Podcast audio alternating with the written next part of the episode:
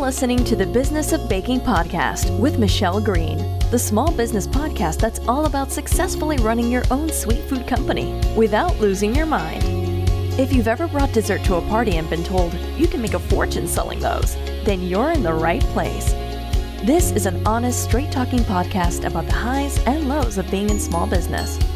Fueled by late nights, crazy client stories, and a permanent sugar high, we're going to listen, share, and learn our way to sweet business success. Here's your host, writer, speaker, recovering cake decorator, and incurable sweet tooth, Michelle Green. Hey everyone, today's going to be an interesting episode of the Business of Baking podcast. As you know, I love doing the podcast. It's become one of the great joys of my professional life. I have such a good time doing it.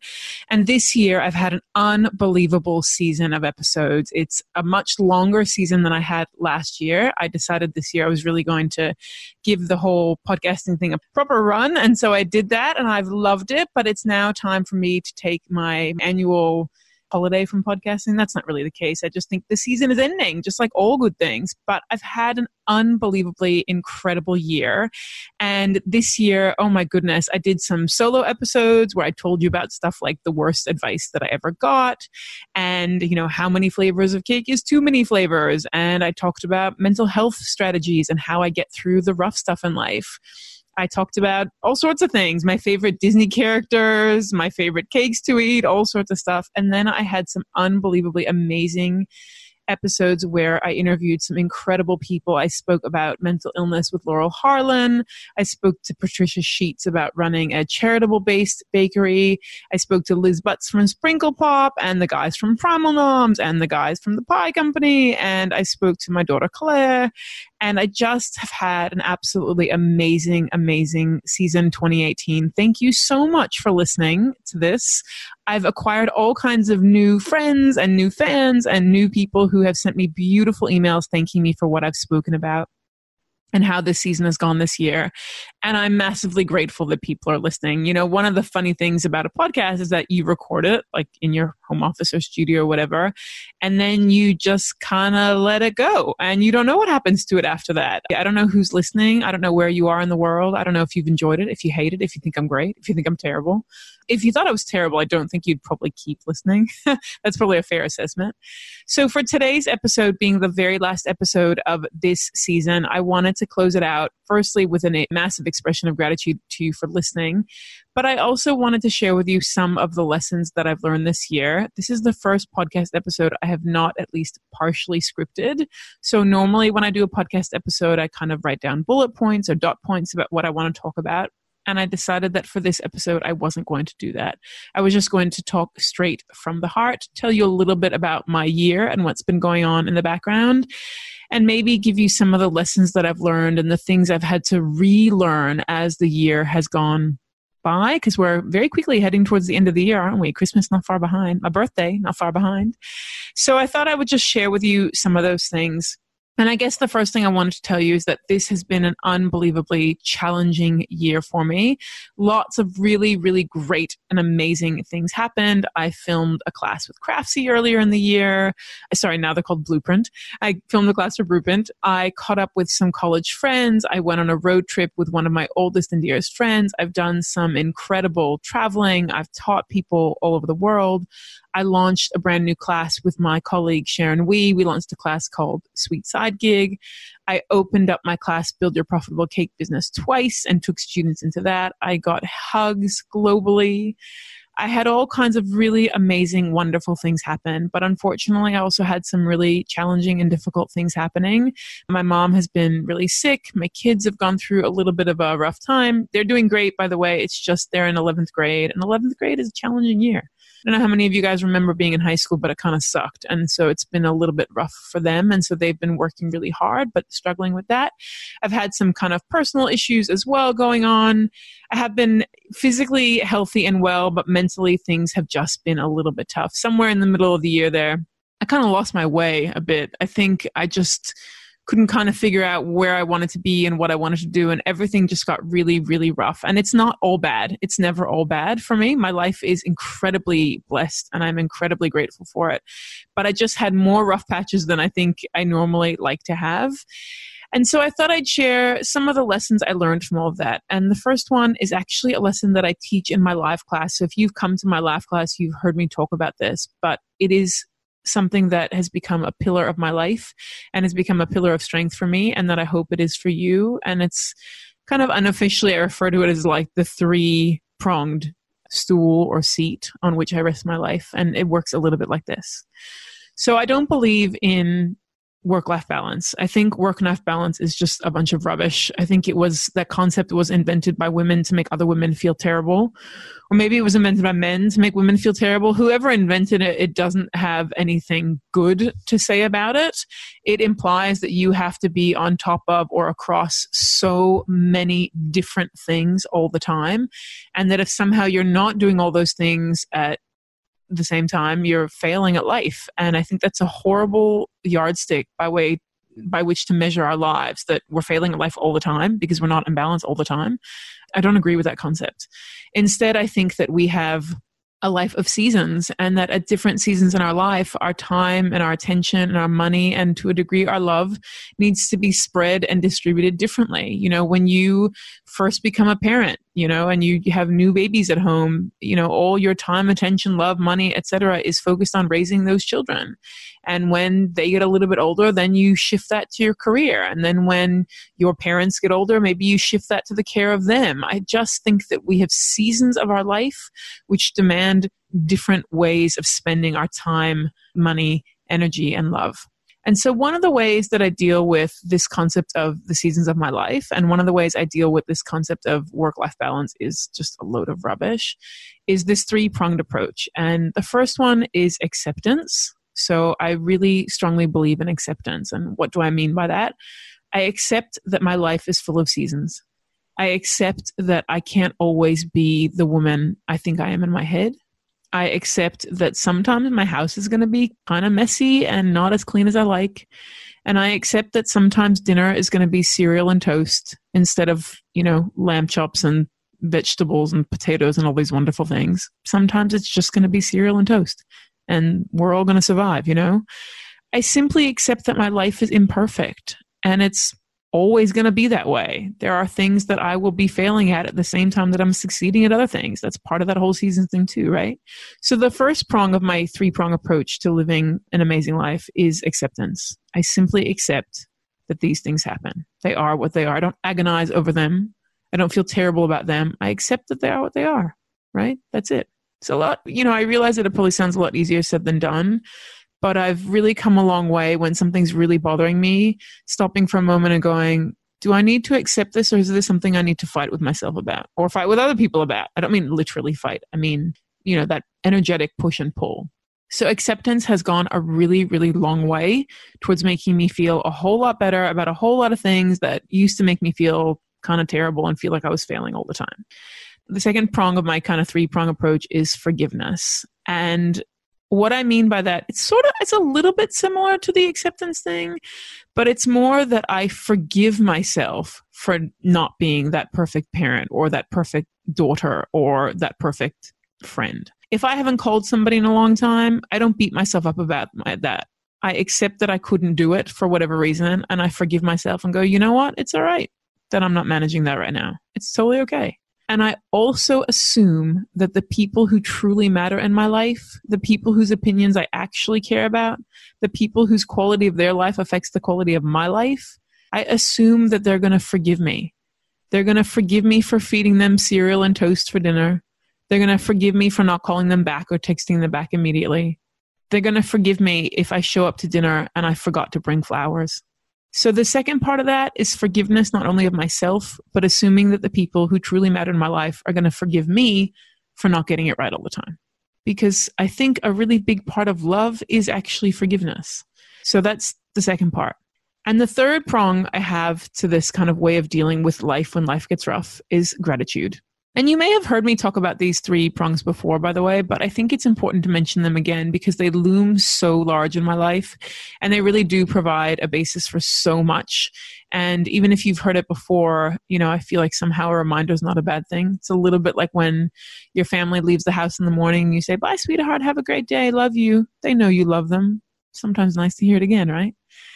So the third part is gratitude. And gratitude is something that I think it's kind of chucked around a lot. Like a, lot of people like, oh, hashtag gratitude, hashtag blessed, whatever. I don't really think of it as a throwaway or hipster or modern or whatever concept. I guess you could also describe it as like looking for the silver lining or walking on the sunny side of the street or just kind of always looking for a reason to be grateful that you're alive, even if the only reason you have is that you're alive. And this isn't about looking at your life and going, oh, well, other people have it so much worse. Other people are suffering from ailments. Other people are sick. Other people are whatever. It's not about pulling them down. It's about, or pulling them down in order to push you up. I think it's more about just acknowledging that even in the darkest of days, there's a lesson to be learned.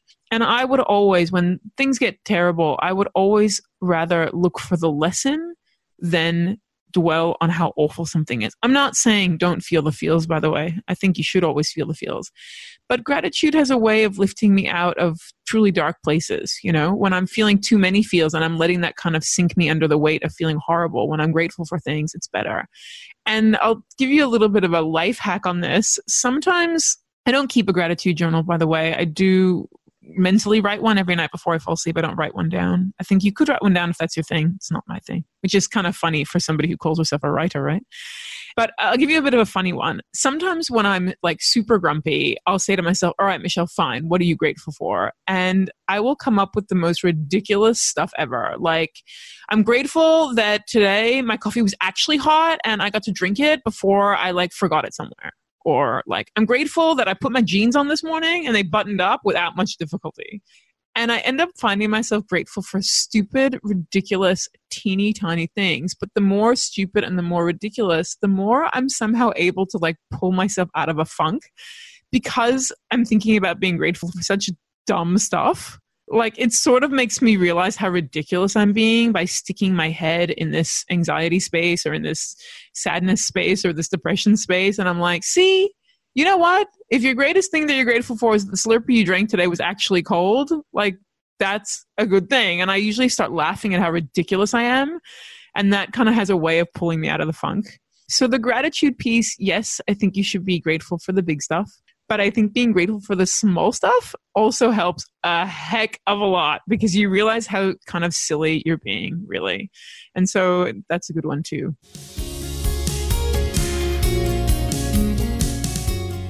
So, those three things acceptance, forgiveness, and gratitude go a really, really long way to making my life a much happier, calmer, more centered, just more full life, I think. Now, I don't get this right all the time. I've definitely had days this year where I have wallowed in anxiety or worry or stress or whatever. I'm human like everybody else. But most of the time, those three things will pull me out of that at least enough to become productive. And that for me is a really big thing. If I'm not productive at work, I tend to feel really horrible about myself. So when I'm doing stuff at work, being writing a new class, recording a podcast, you know, answering people's emails, whatever, that for me is not only my happy place because I love what I do professionally, but I find that the more I'm in service to others and the more I am useful and making good use of my time, the rest of the time those feelings tend to dissipate. So keeping busy is really important to me. And so keeping busy and productive is something that I know that I must be doing a little bit better if I'm managing to get work done and get good quality work done. So that's it's kind of like a little yardstick for me for how I figure that stuff out. So, other than those three things, I guess I wanted to tell you some of the lessons that I learned this year because I had to learn some pretty rough lessons this year.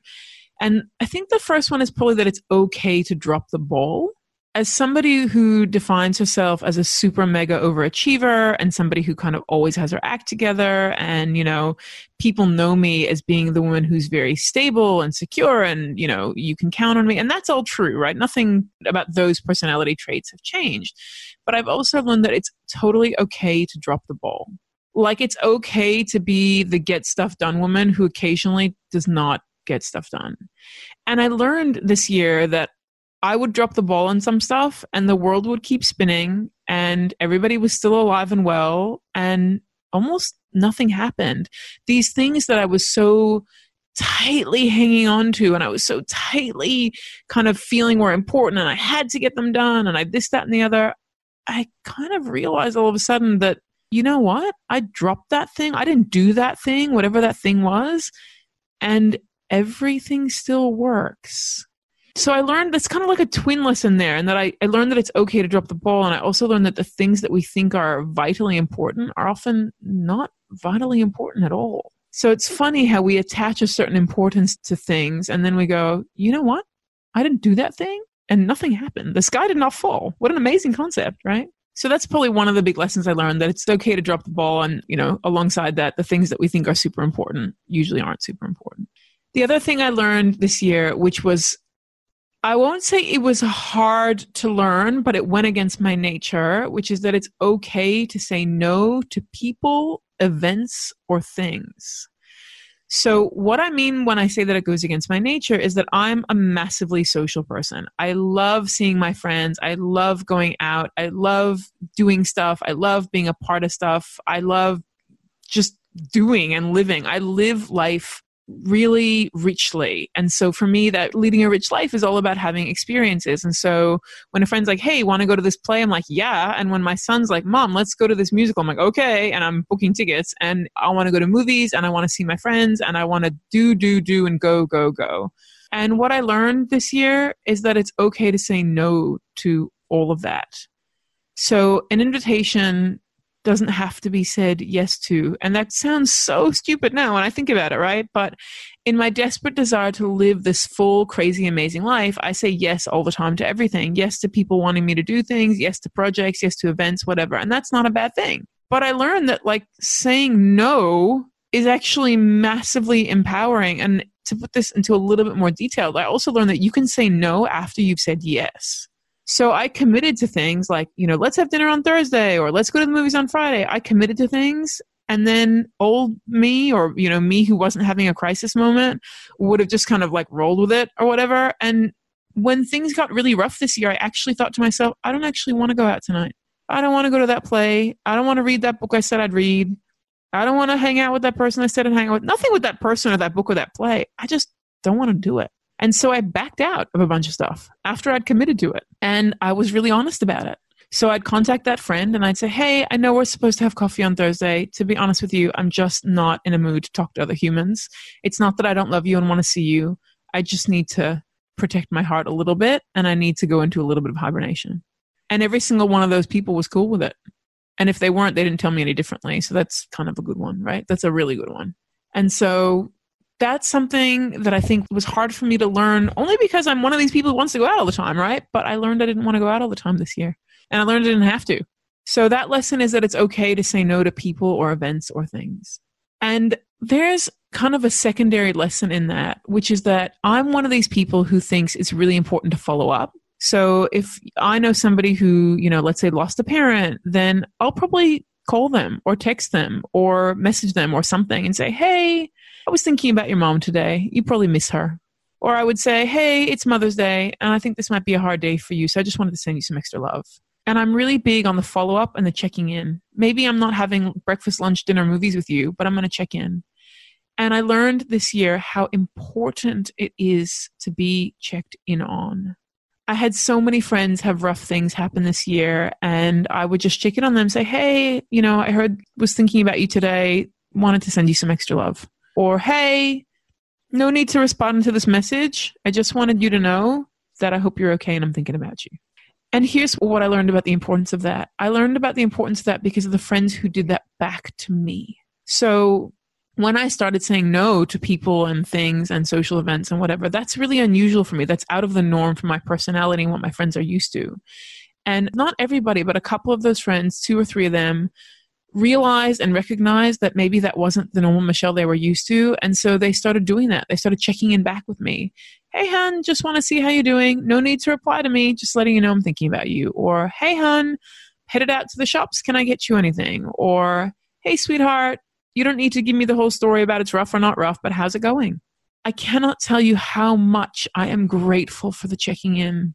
That has been the single most valuable thing anybody can do for you. And I think when we have friends who are going or family members going through a crisis, we think, I don't know what to say, I don't know what to do, I don't know how to behave, I don't know how to react. You know, what do I do here? And I just want to let you all know that the thing to do is check in You actually don't need to bake a cake or you know cook a casserole or do some big grand thing. You just have to check in every couple of weeks, once a month, whatever it is. The checking in the people who've checked in on me has been unbelievable, invaluable. And I want to stop here for a second and say that I have had an unbelievable amount of check ins from you guys, from the people who follow the work that I do and listen to my podcast and email me and whatever. I've had an unbelievable number of my students who I very much consider friends checking in on me. And I have to tell you that that makes me feel, I'm actually tearing up even thinking about it because it's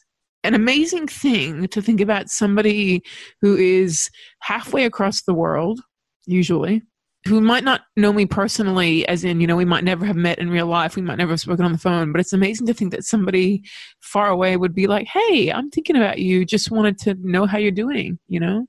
A lot of people who have read my blogs and newsletters and stuff for a long time know that I keep it really real, right? I tell you guys what's actually happening in my life. I don't overshare, I don't think but I am very clear about what's happened and what's going on and whether or not I'm having a rough time. And the people who have followed me for a while, I've become very good at reading through or seeing through the lines, or what's that expression? Reading through the lines and noticing when I'm not quite myself or the energy is not quite what it's used to. And I've had so many unbelievably beautiful emails and messages from people saying, Hey, Michelle, things don't seem right. I just wanted to check in on you. How are you doing? So you should know that even those of you who don't know me personally or haven't met me in real life, those messages of checking in have been absolutely invaluable and they're really unbelievable. And I don't have clinical depression or anxiety or any of those things. It's just been a rough year full of rough circumstances. But I imagine if you are somebody who suffers from that, it probably feels like a pretty lonely place. And so having somebody who checks in on you and says, Hey, just want to know how you're doing. I think that that checking in is something which is just hugely valuable. And so the lesson I learned this year is how much the checking in matters and how much I'm going to keep doing that for friends. I'm going to keep doing that for people who I know are having a rough time or even people who I don't know that, but I maybe haven't heard from them in a while. I think just sending a I'm thinking about you text is probably one of the greatest gifts we can give each other. So that lesson also was about the checking in. Oh god, I'm I'm just thinking about that genuinely brought me to tears. I think that human connection is so important, and it's something I've actually spoken about a lot, both here on the podcast and in the blog this year, which is how much we need each other. And so that checking in thing is really about reminding people that you're there for them. You don't need grand gestures, you just need small gestures done more often. So hang on to that bit of advice. I think it's a good one. all right. So what else? What else did I learn this year? And you know, I meant what I said at the beginning. By the way, the year was not all terrible. I had so many positive, amazing, awesome things happen this year too. It's just I don't know. My life is like ninety percent off, awesome, ten percent a little challenging. And this year, sometimes it's felt like a little bit of the other way around. That's a bit dramatic sounding. Hasn't been that bad, but it feels like it's been a little bit that way. So, uh, one of the other lessons I learned this year was to ask for help and then accept it. So, this is particularly true in a business sense, but also true in a family sense. So, as somebody who has her act together and gets stuff done all the time, I'm responsible for a lot of things, right? Be that making dinner, be that running the kids around, be that, you know, working on a project with a, a workmate or something. And I take on responsibility and I take on tasks and jobs and I do those things happily. And I'm, I'm happy to take responsibility for things and be in charge of things and do them. But this year I learned that sometimes those things got all too much. And I had to learn to go, okay, I have a choice here. I can either beat myself up about this thing not getting done and not do it. I can do it, but do it pretty poorly and then feel bad about the fact that I did it poorly. Or I can not do it, but get somebody else to do it because it's important. And eventually I realized that not doing it wasn't an option. My kids still needed to be fed, the business stuff still needed to happen, whatever. But that perhaps I was better off just getting it done by someone else. And so I started asking for help. I started sending emails. I started making phone calls, sending text messages, whatever, saying, Hey, I know I said that I make dinner tonight, but I'm just exhausted. Is there any way that you can do that for me? Or I'd say, Hey, I know I said that we'd talk about that marketing thing this week, but I'm not feeling too well and I'm not really in any position to talk about this. So could you have that conversation with someone else? Or could you figure out that? Or could you make that airplane booking or could you book those hotels or that venue or could you reach out to my students and let them know they need to be here at this time at that hour i got really really good at asking for help and then accepting it hard for a control freak like myself to do that, by the way, because I'm one of those people who's like, I can do it myself 10 times faster and better. So let me just get this done. But I learned really, really quickly that that wasn't doing me any favors. I learned really quickly that wasn't going to solve anything for me. That was just going to make me feel horrible. So asking people to help and then accepting that help made a huge difference to so many things I did in my life. It really, really did. So ask for help. It's okay. It doesn't mean, by the way, that you are a weak person. It doesn't mean that you're unreliable. It doesn't mean that you don't get stuff done. It means that sometimes you just got to ask for help. That actually makes you more human, not less. I actually think it makes you more superhuman, really. What else did I learn this year? Probably, I think there's probably two more things that I wanted to mention in today's podcast. Like I said, I haven't got this actually written down anywhere. So, kind of shuffling it in my head, I feel like I could just talk to you guys all day, which is funny because in most solo episodes where I do write down bullet points of what I want to say, I struggle with feeling like, like those episodes are too short. so it's funny that this one, which is totally freeform and me just talking off the top of my head, is actually kind of flowing really beautifully. Well, at least I think so. I hope you guys are enjoying listening to this. So, one of the other lessons I learned this year was that sometimes doing nothing is actually doing something because I'm the kind of person who runs at high speed all the time, like I am forever doing things at a million miles an hour. When I tell people what I achieve in any given day or any given week, they're like, whoa, dude, did you ever sleep today? Like, do you ever eat? Like, how are you managing this? Right? I just work at a really, really fast pace, which is how I like it, by the way. And I like to work fast and get things done fast. But I learned this year that I had to spend quite a number of days or hours doing absolutely nothing, which is not who I am. I'm one of those people who goes on vacation and it takes me like three days to actually relax. And if you're like, okay, Michelle, just sit on this beach and like stare at the clouds go by, I'm like, could I do that and listen to a podcast and read a book and drink a cocktail at the same time? Because that would make me a lot happier. so I'm really not a do nothing kind of person. But this year I learned that sometimes doing nothing is actually doing something. And the something that you're doing is resting.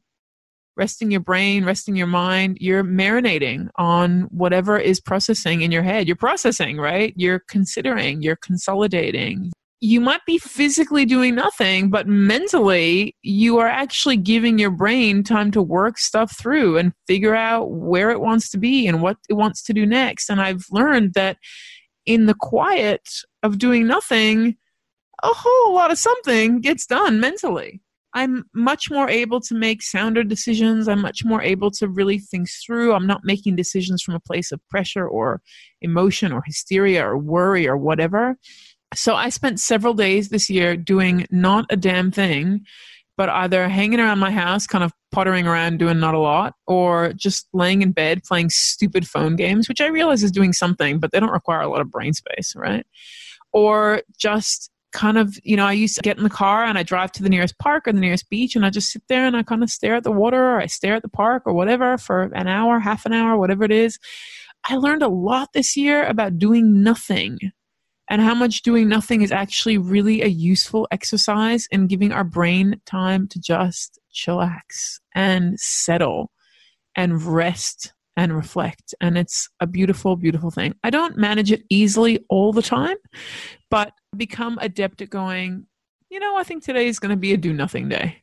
And I just let it be a do nothing day. I don't feel horrible about myself. I don't feel guilty about it. I just kind of go, my brain is tired today. Needs to have a little bit of a rest and I give it a bit of a rest, and that's it. And that probably comes back down to the acceptance and forgiveness and gratitude thing, too. On days when I'm doing nothing, I accept that on that day I'm doing nothing. I forgive myself for doing nothing, and I assume that other people will forgive me for not answering that email immediately. And I have gratitude for the fact that I have a job which allows me to have a day or an hour or 10 minutes where I'm doing absolutely nothing at all I haven't quite learned how to navel gaze or stare at clouds, but maybe I just need to give it another shot, hey? And probably the last thing I wanted to say, which might sound a little bit contradictory to the thing that I was just saying about learning how to do nothing, is that one of the things that happened this year is that fairly recently, actually, in the last six weeks, I'd say, I started to feel really overwhelmed by a lot of things. I had a lot, a lot, a lot of stuff going on. I've been traveling to teach, which just sets my whole world on fire. I love doing that. And I've been going through all this kind of personal stuff on the home front, and my kids all got sick all at the same time with different ailments, by the way. Literally, every one of my kids and my husband got sick in succession with different ailments while I was overseas, which is just the worst feeling in the world.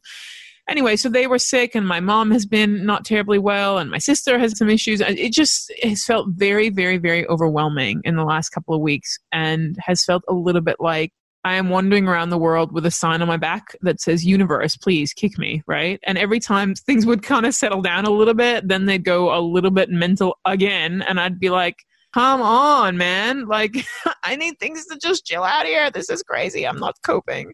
And it just really started to feel like things had gone, just things were never going to get good, right? It was like an endless array of like, yes, okay, cool, I'm great now. And then I'd get some phone call or some text, which made me go, I'm not happy with this. This is not good. The world needs to just go away. I'm not good with this.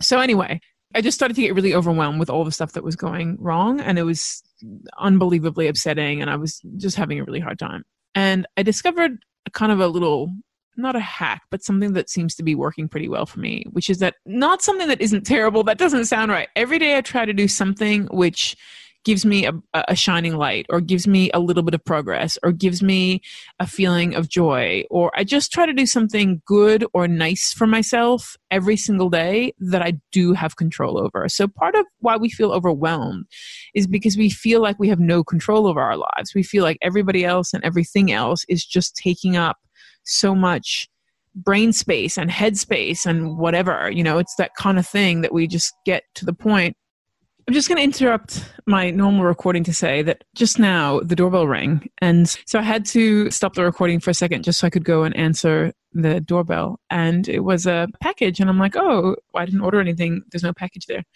Like I, I wasn't expecting anything. And I open this package and it's a gift of some chocolate from one of my favorite chocolate companies, which is Bakedown in Sydney but it's actually a gift from one of my students named Grace. And we had talked about this pink chocolate.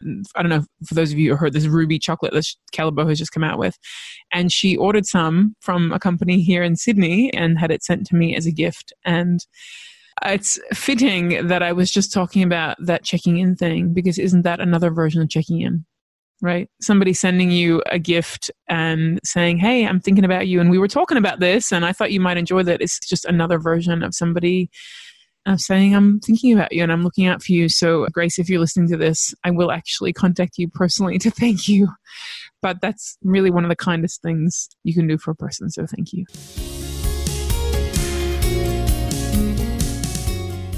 Okay, so now to pull myself back together again and go back to what I was saying, which is that every day I try to do something kind or nice for myself or something to progress my situation because I feel that being overwhelmed is so much a case of feeling like life is out of control, that we don't have control over what's going on, the, the situation or all the things happening or whatever, or we just feel like there's so many competing demands on our time. And so every day I try to do at least one thing that I have control over, or one thing that makes me feel better, or one thing that I think will give me back some semblance of control in what's an otherwise really chaotic situation. And so I'll give you some examples of what I do. So every day, I've mentioned this many, many times in many, many podcasts before, but every day I go for an hour long walk.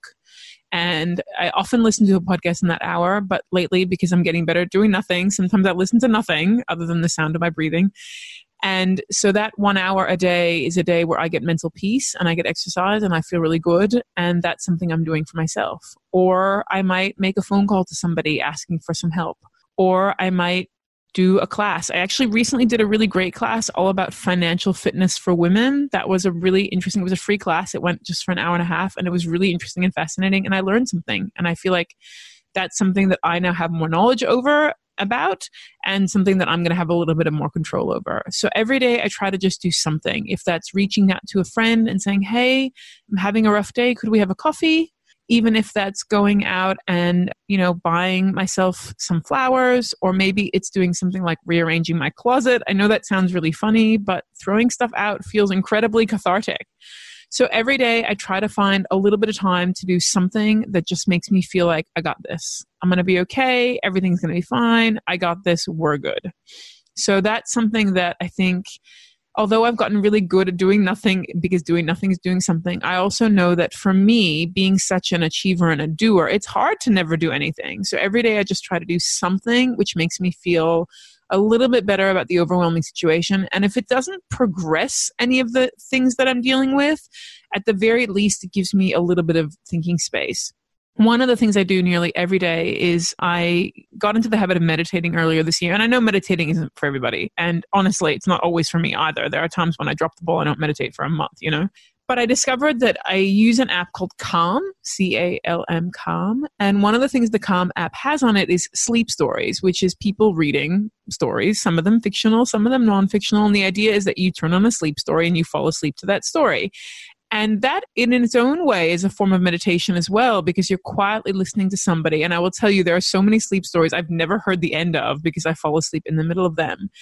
And that's also something I do for myself. That's also something I use to remind myself that there are moments of calm or there are hours of calm or there's a way to get control back over a situation. There's ways to get a little bit of calm amidst the chaos, I guess. And so every day I try to do something that just pushes either my life or my situation or whatever it is forward. And if I can't move things forward, at the very least, I do myself a little bit of a kindness. Even if that's just like making a cup of tea and sitting in the sunshine and drinking it while I'm texting, right? Whatever.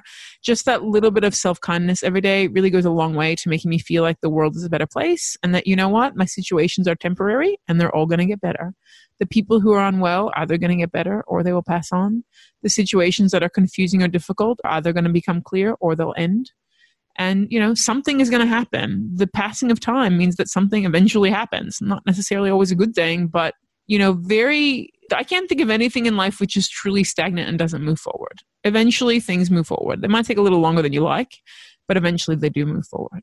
Thank you so much for listening to today's episode. I'm sure there is so much more I could say, but to be honest with you, I have found recording this kind of challenging in and of itself because I've had to talk about stuff I don't talk about too often. You know, I've always been very real and honest about the fact that nobody's life is perfect and that I think we actually gain a lot by sharing the truth of what happens behind the scenes.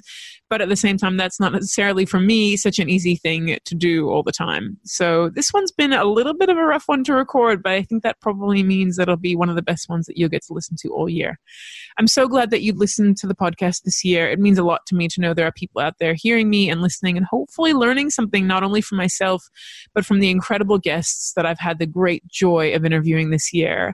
I'm going to start planning next year's episodes. So I hope that if you have something you want to hear me talk about, or you have somebody you'd like me to interview because you admire them or because you think they'd be interesting to listen to, I'm really happy for you to send me an email and let me know what you want to hear me talk about because, you know, this podcast only gets better the more that I'm able to provide something that you want to listen to. So yeah, let me know if there's something you want to hear me talk about or you want to hear other people talk about or something you're curious about because we all have so much to learn from each other. And I think that podcasting is a really great way to do it. Thanks so much for listening to the Business of Baking podcast this year. This is Michelle signing off for 2018, and I'll see you next year.